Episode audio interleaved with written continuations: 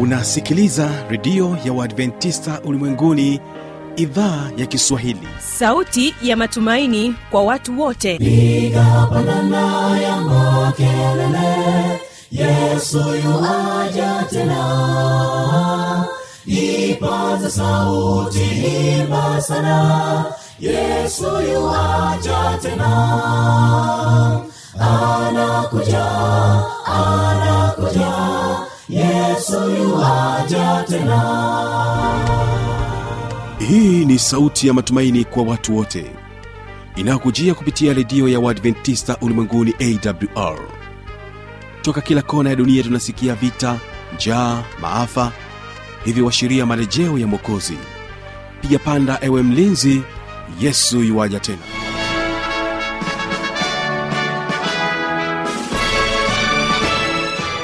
hujambo na karibu katika matangazo yetu kupitia idhaa ya kiswahili ya redio adventista ulimwenguni awr kumbuka unanipata kupitia masafa mafupi ya mita bendi 25 na kwa kupitia morning star fm na kwa mtandao wetu wa www org. Mimi ni kibaga mwaipaja. Ila msikilizaji katika kipindi kizuri cha muziki na namziki ni kuunganishe naye fanal mwanatanda anakwambia jina la yesu liheri sauti zote zimbe jina la yesu liheri sifa za mfalme mungu jina la yesu liheri jina liheri karibu mpendwa wa msikilizaji katika kipindi kizuri cha muziki na wanamuziki jina langu ni fanuel tanda na kukaribisha tena kuweza kusikiliza historia ya wimbo unasema kwamba jina la yesu liheri sauti zote ziimbe. Wimbo huu ulitungwa mnamo mwaka 1707 mtunzi wa wimbo huu anajulikana kwa jina la charles wisley ambaye alizaliwa mnamo mwaka 1707 na alifariki mwaka 1788 ambaye anajulikana kama mwimbaji mkongwe katika kanisa la methodisti heri lugha maelfu zitaimba jina la yesu liheri. Astahili mwana kondo wimbo huu aliutunga mnamo ilikuwa ni ile tarehe 21 mwezi wa tano mwaka 1739 na ilikuwa ni siku ya jumapili ndipo alichukua peni yake na karatasi na kuandika maneno ambayo tunaimba katika wimbo huu ambao unasema kwamba jina la yesu liheri kwa mara ya kwanza kabisa wimbo huu uliandikwa katika vitabu vya nyimbo na kitabu cha kwanza kuonekana wimbo huu kilikuwa ni kitabu cha nyimbo cha methodist ambacho eh, kilichapisha wimbo huo mwaka 1780 kwa hiyo wamethodist wanaona kwamba wimbo huu ni wa muhimu sana. Mwaka 1989 ilionekana kwamba wimbo huo ndio wa kwanza kuonekana katika kitabu cha methodist jina la yesu liheri ambapo mtunzi wake ni charles wisley katika wimbo huu wisley kwenye mashairi yake ametumia fasihi katika lugha kufikisha ujumbe kwa njia ya uimbaji. Lakini pia ametumia misemo na kumweleza yesu na asili ya ajabu ya wokovu. Sifa za mfalme mungu jina la yesu liheri. Jina liheri jina liheri. Jina la yesu liheri jina liheri jina liheri jina la yesu liheri. Wisley katika maneno aliyoyatumia katika wimbo analinganisha giza la dhambi na mwanga wa damu ya yesu kristo ambayo damu ya yesu kristo imeleta upatanisho na inaponya mioyo yetu lakini pia inabadilisha maisha yetu hofu yetu na kuleta shangwe katika maisha mapya unapompokea yesu kristo. Asili ya wimbo huu kwa jinsi ilivyotungwa ilikuwa na mabeti yapatayo kumi na nane. Lakini katika vitabu mbalimbali vya nyimbo za kristo hazipo hizo beti zote kumi na nane katika wimbo huu. Badala yake umeanza ubeti wa saba ambao ndio sasa tunaoimba kama beti la kwanza. Na kwa sasa tunatumia mabeti matano tu katika kuimba wimbo huu. Sauti zote zimbe jina la yesu liheri. Sifa za mfalme mungu jina la yesu liheri. Jina liheri jina liheri jina la Yesu li laul mason ambaye alizaliwa mwaka 1792 na akafariki mwaka 1872 ambaye yeye pia ni mtunzi wa nyimbo mbalimbali za kijerumani ndiye aliyeweza kuutengeneza wimbo huu kimuziki kuweka katika mpangilio mzuri kimuziki. Kuna watu wengi ambao waliutengeneza lakini mtengenezaji wa kwanza kuweka vizuri kimuziki katika mpangilio mzuri alikuwa lowell mason na ndio maana wimbo huu ukiusikiliza una mahadhi ya kiingereza kidogo lakini pamoja na kijerumani kutokana na watu wawili kutengeneza wa kwanza alikuwa ni mwingereza lakini pia wa pili huyu alikuwa ni mjerumani ambaye alitengeneza wimbo huu. Na wimbo huu ulitungwa kama shahiri na maneno yake yalikuwa kama ifuatavyo. Katika yale mabeti 18 ambayo sasa hivi tunatumia mabeti matano tu nitaweza kusoma mashairi ambayo yaliandikwa uh, na Wesley katika mabeti yale kumi na nane aliyoyatungwa lakini hapa tuna mabeti uh, matano ambayo tunatumia katika vitabu vyetu vya nyimbo za kristo. Anasema ya kwamba sauti zote ziimbe jina la yesu liheri hofu zote latuliza jina la yesu liheri huvunja nguvu za dhambi jina la yesu liheri sauti yake ni tamu oh, jina la yesu liheri lugha maelfu zitaimba jina la yesu liheri. Jina liheri jina liheri hakika jina la yesu liheri. Astahili mwanakondoo jina la yesu liheri. Bwana aweze kuwabariki. Haleluya. Hakika jina la yesu liheri. Sauti yake ni tamu, jina la Yesu li heri. Wakaburini husikia, jina la Yesu li heri. Lugha maelfu zitaimba, jina la Yesu li heri. Astahili mwana kondo, jina la Yesu li heri. Jina li heri, jina li heri, jina la Yesu li heri. Jina li heri, jina li heri, jina la Yesu li heri. Naamini ya kwamba kupitia ujumbe huu kwa siku hii ya katika kipindi kizuri cha muziki na namziki kwa wale wapenzi wa muziki mtakuwa mmeburudika sana na kubarikiwa pia. Basi ni wasaa mwingine wa kuweza kutegea sikio kipindi cha pili ambacho ni kipindi cha maneno yaletayo faraja. Naamini ya kwamba hapa pia utaweza kubarikiwa sana. Huyu hapa mchungaji gabrieli luhole anakwambia tumia nafasi vizuri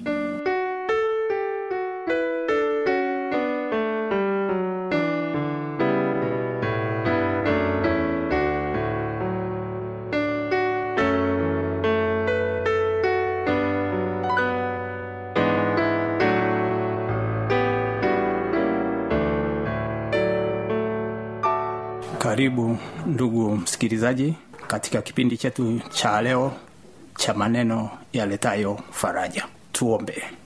Mtakatifu mtakatifu mungu sheju mbinguni tunashukuru kwa ajili ya nafasi hii umenipatia kwa ajili ya kuomba pamoja na msikilizaji wetu. Mungu wetu na baba yetu endelea kutubariki katika maisha yetu. Na wakati huu tunapoanza kipindi tunaomba uwe pamoja nasi kwa jina la kristo bwana wetu.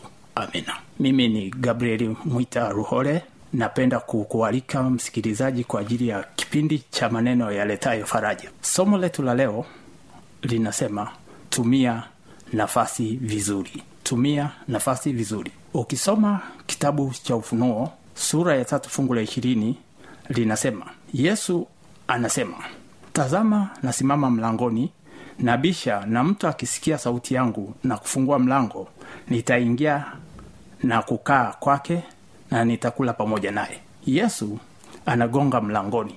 Yesu haingii kwa nguvu. Yesu anataka mtu afungue mlango wake yeye mwenyewe kwa sababu yesu hapendi kutumia nguvu. Yesu kama mwokozi wetu anaongea na mtu na anajaribu kugonga mlango wake.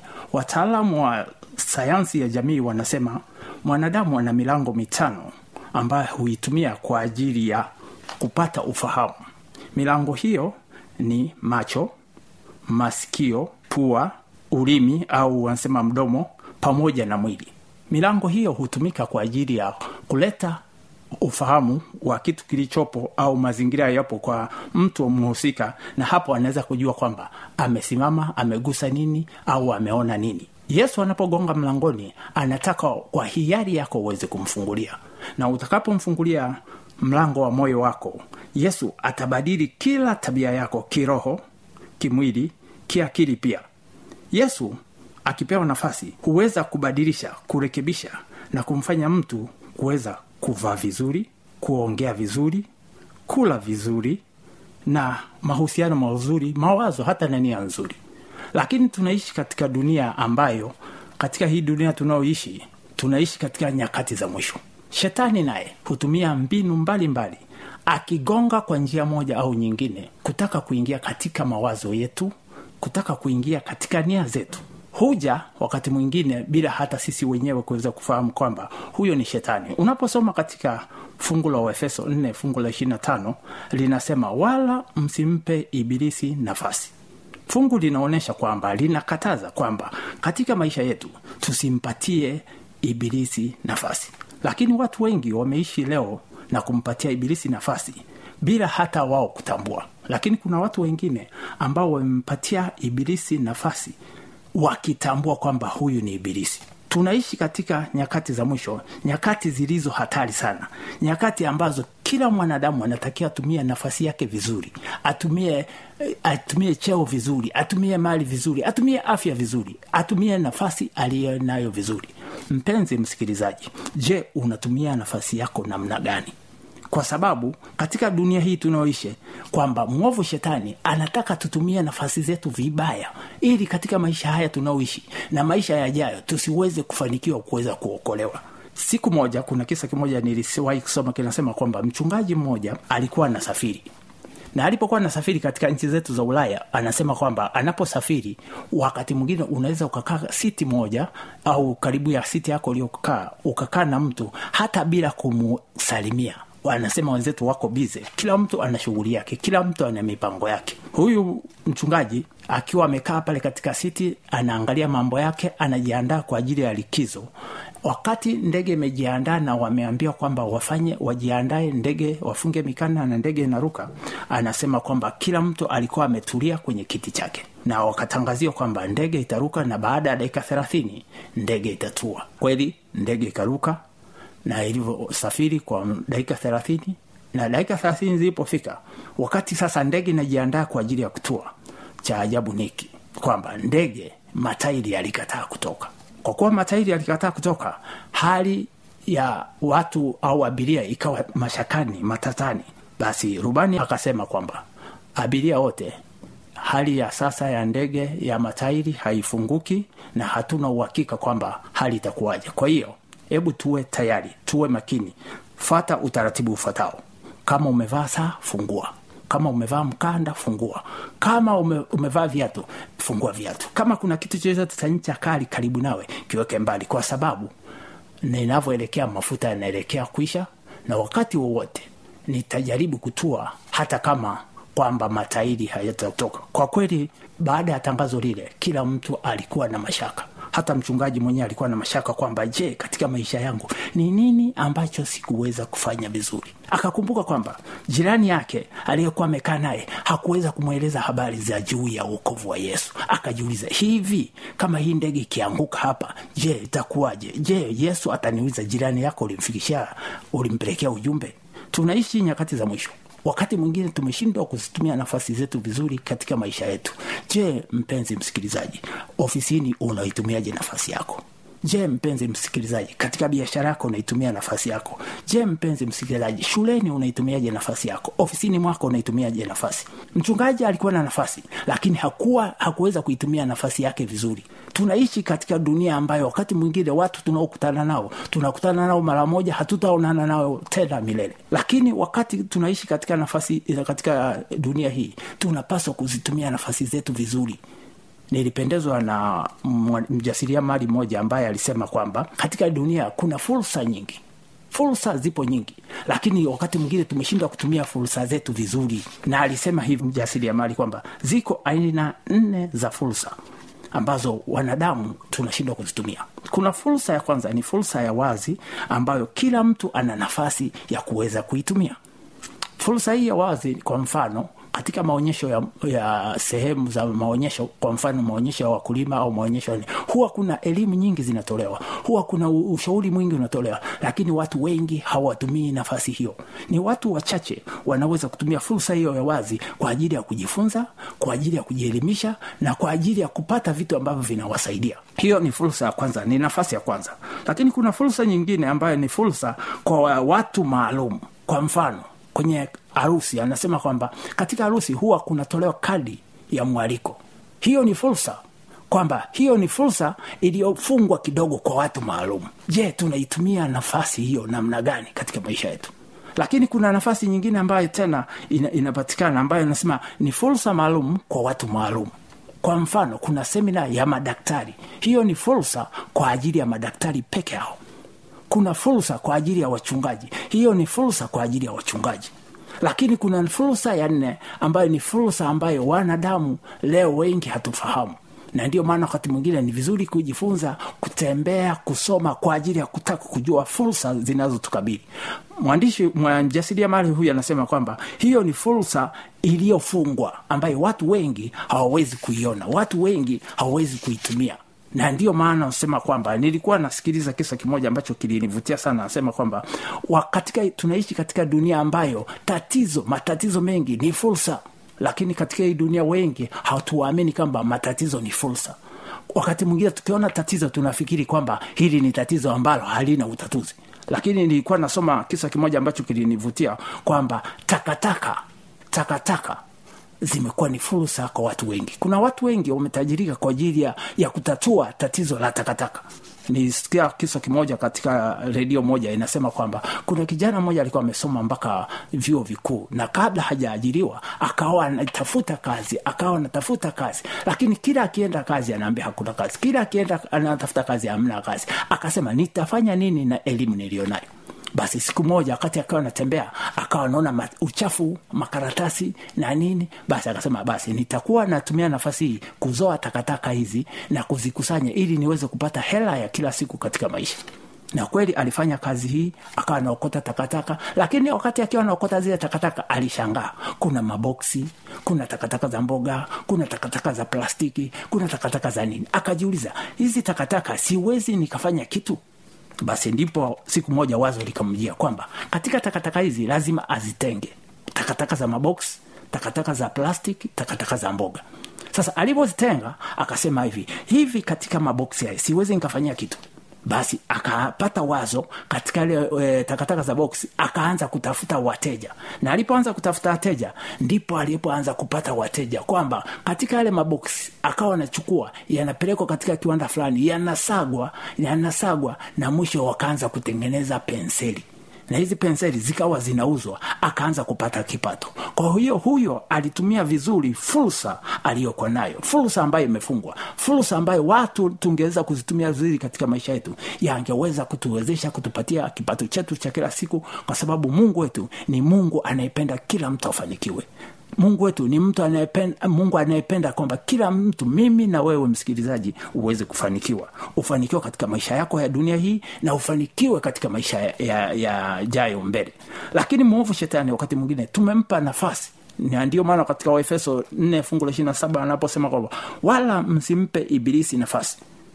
Ibilisi amepata nafasi katika maisha yetu wakati mwingine kwa sababu ya kula bila kufata utaratibu. Watu wanapokula bila kufata utaratibu wanaweza wakapata magonjwa ambayo yanawasumbua na magonjwa haya yatasababisha ukose kuishi kwa amani katika maisha yako. Wakati mwingine tumempa fursa ibilisi kwa kunywa vitu ambavyo ni hatari kwa ajili ya maisha yetu wakati mwingine tumempa ibilisi fursa kwa kufanya maongezi kwa kutazama vitu ambavyo wakati mwingine vimesababisha tutoke katika kusudi ambalo mungu wetu anataka tuweze kuishi. Mungu wetu anatupenda sana. Mungu anataka tufanikiwe. Na unaposoma katika yeremia ishirini na tisa fungu la kumi na moja anasema hivi mungu anatuwazia mema mungu anataka ufanikiwe ndege mpenzi msikilizaji katika dunia hii na katika dunia ijayo. Mungu ana mawazo mazuri. Je mimi na wewe una mawazo gani katika maisha yetu? Wakati mwingine tumekata tamaa kwa sababu sisi wenyewe tunafikiri au tunaona kwamba hii dunia ndiyo mwisho. Lakini mungu wetu alipotuumba mungu alipoiumba dunia hii mungu alipoumba hii dunia aliumba na baada ya kuumba akasema kila kitu alichoumba kilikuwa chema sana kila kitu kilikuwa chema sana. Dunia ilikuwa njema sana. Wanyama walikuwa wema sana. Kila kitu kilikuwa chema sana. Lakini dhambi ilipoingia ndipo shida ilipoingia katika ulimwengu huu. Mungu anatutakia mema katika maisha haya kwa sababu mungu wetu anatupenda.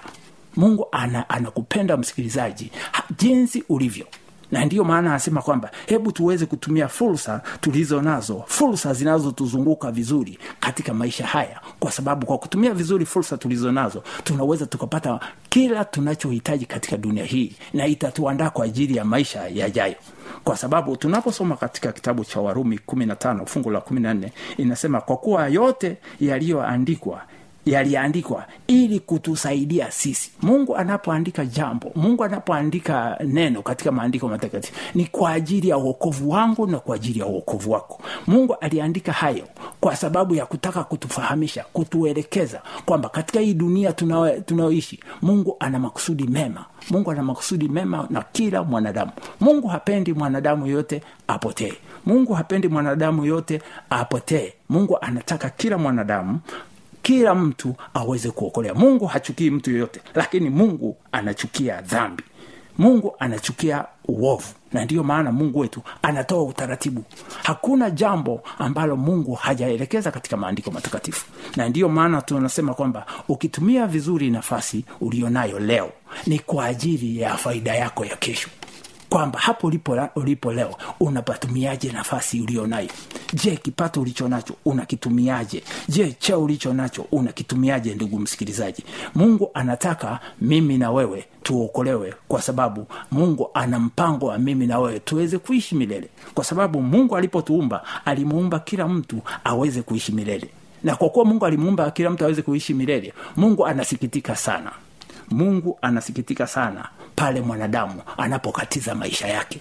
Mungu anasikitika sana pale mwanadamu anapojiweka katika kiwango cha chini anapojifikiria chini anapojiona duni wakati mbingu zilitoa kila kitu kwa ajili ya uokovu mbingu zilitoa mwana wa pekee yesu ili kila amwaminie kila amwaminie apate kuokolewa inasema kila aaminie haijalishi wewe ni wa, wa rangi gani haijalishi wewe una hali gani ya kiuchumi haijalishi wewe ni jinsia gani kila anayeweza kumwamini yesu ana nafasi ya kuokolewa na ndiyo maana tumesema kwamba mawazo ya mungu ni mawazo mazuri kwa kila mwanadamu. Mungu anatufikiria vyema anatufikiria mawazo mazuri ili tupate kuokolewa.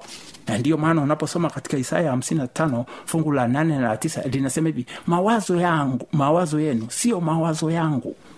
Wakati mwana, wakati mwingine mwanadamu kwa sababu ya dhambi imesababisha wanadamu tuweze kufikiri kwamba sisi hatuwezi lakini sio mpango wa mungu. Mpango wa mungu ni kwamba kila mwanadamu aweze kuokolewa. Mpango wa mungu ni zaidi ya uwezo wa mwanadamu. Mpango wa mungu sio kila mwanadamu aumie au wanyanyasike hapana. Mpango wa mungu ni kwamba katika maisha haya tunayoishi tuweze kuishi maisha mema maisha yenye faraja maisha yenye kupendana maisha ambayo yanatuandaa kwa ajili ya utakatifu wa kesho. Mwandishi mmoja alisema hautakuwa mtakatifu mbinguni kama hukuwa mtakatifu katika meza tunayokula. Hutakuwa mtakatifu mbinguni kama hukuwa mtakatifu nyumbani. Kwa hiyo utakatifu unaanza katika dunia hii. Ndipo yesu atakapokuja mara ya pili. Atakuja kuchukua wana na binti zake. Je msikilizaji utakuwa tayari? Na ndiyo maana akasema kwamba ukitumia nafasi vizuri yako ya leo basi umejiandaa kwa ajili ya kesho yako vizuri mungu wetu anataka tutumie nafasi yetu tulionayo katika maisha yetu. Mungu wetu anataka tuishi vizuri na jirani zetu. Mungu wetu anataka tuishi vizuri na wake zetu. Mungu anataka tuishi vizuri na waume zetu. Mungu anataka tuishi vizuri na wafanyakazi wenzetu. Mungu anataka tuishi vizuri na majirani zetu. Kwa kuishi vizuri na watu wengine kwa kuishi vizuri na jirani zetu kuna tuandaa kwa ajili ya maisha yajayo. Ndiyo maana nasema kwamba yesu anaposema anagonga mlangoni anagonga. Yesu hatumii nguvu. Yesu anataka hiari yako wewe mwenyewe. Ufungue mlango wako wewe mwenyewe. Ni ibilisi shetani ndiye anayependa kutumia nguvu. Yesu ni bwana wa mabwana. Ana uwezo wa kutumia nguvu lakini hatumii. Anagonga. Anataka unaposikia kwa hiari yako uweze kufungua mlango wako ndugu msikilizaji swali la kuuliza je uko tayari kumfungulia yesu mlango leo? Narudia swali ni kwamba je uko tayari kumfungulia yesu mlango wako leo? Kwa sababu ukimfungulia yesu ana uwezo wa kubadili kila kitu katika maisha yako. Hata ingekuwa una dhambi kiasi gani hata kuwa umetanga mbali kiasi gani yesu anaweza kubadilisha kufumba na kufungua tabia zetu. Yesu anaweza kuponya magonjwa aliyonayo yesu anaweza kuondoa migogoro ulionao. Yesu anaweza kutuponya. Yesu anaweza kutupatia mkate wetu wa kila siku. Kwa sababu unapomkaribisha yesu ni nini ambacho yesu hawezi kufanya? Kuna jambo gani ambalo yesu hawezi kufanya ni sisi wakati ule tunapoweza kumwekea yesu mipaka kwamba hili hawezi. Lakini ukweli halisi ni kwamba katika maisha yetu hebu tuweze kumtegemea yesu. Kwa sababu yesu anaweza. Kwa sababu alituumba. Muumbaji wetu ni yesu.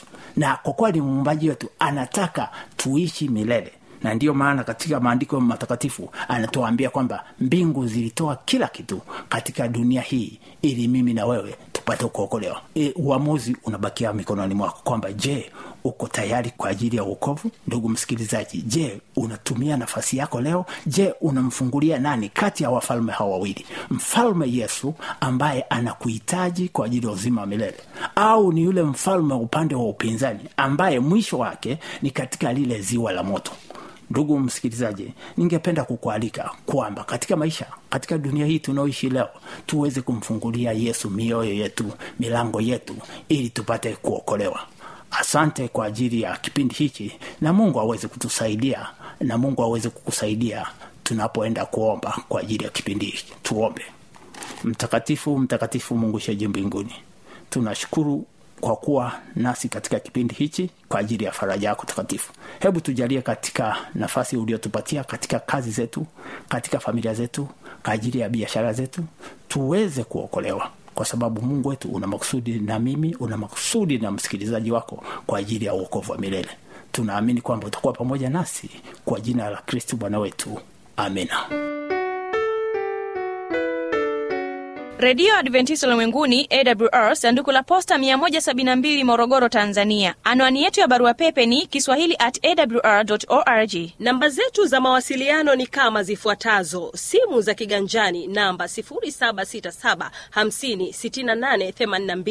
au 784 ukiwa nje ya tanzania kumbuka kuanza na namba kiunganishi alama ya kujumrisha 255 unaweza kutoa maoni yako kupitia facebook kwa jina la awr tanzania